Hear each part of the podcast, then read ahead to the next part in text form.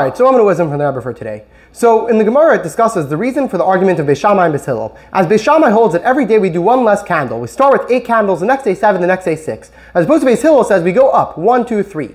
Now, the reason behind this is brought two reasons in the Gemara. One, according to Beis Shammai, is that we go according to the cows of Sukkot. Just like by Sukkot, every day they would bring one less of the day before it. So too by Hanukkah, every day we light one candle less than the day before it. Beis Hillel holds that you can't do that because there's a rule called Ma'alin Bakodesh Ve'ein Moridin. Every day you have to go up. You can't go down in holiness. And therefore he holds that we have to do one and then two and then three. So even Beis Hillel really holds in theory that it's like Sukkot, except that over here you can't do that because you have to go up. What's the connection between Sukkot and Hanukkah? So the explanation is that both of them are eight days. The, now, the idea of eight days is that something which is higher than Ishtalshalos, higher than the regular ways of life. The regular way life works is number seven. Seven is a regular system. When you come to eight, that means you're reaching from higher than Ishtalshalos. Why do you need to reach from higher Ishtalshalos? Is because you're coming to purify the world. When you're coming to purify darkness, it's not enough to work in the regular day to day life. You have to reach from a higher source. And that's the idea of Hanukkah. Where Hanukkah, we light the candles specifically once it's already dark outside. When there's a challenge in the world, when it's a hard time, you go and you light up the world, you light up the darkness, and through that you bring a much greater light. And that's also the idea of Sukkot. Where on Sukkot, the idea of the 70 cows that were brought was in order to purify the nations of the world. And therefore, you have to reach from higher shalshalos in order to light up the darkness of the other nations.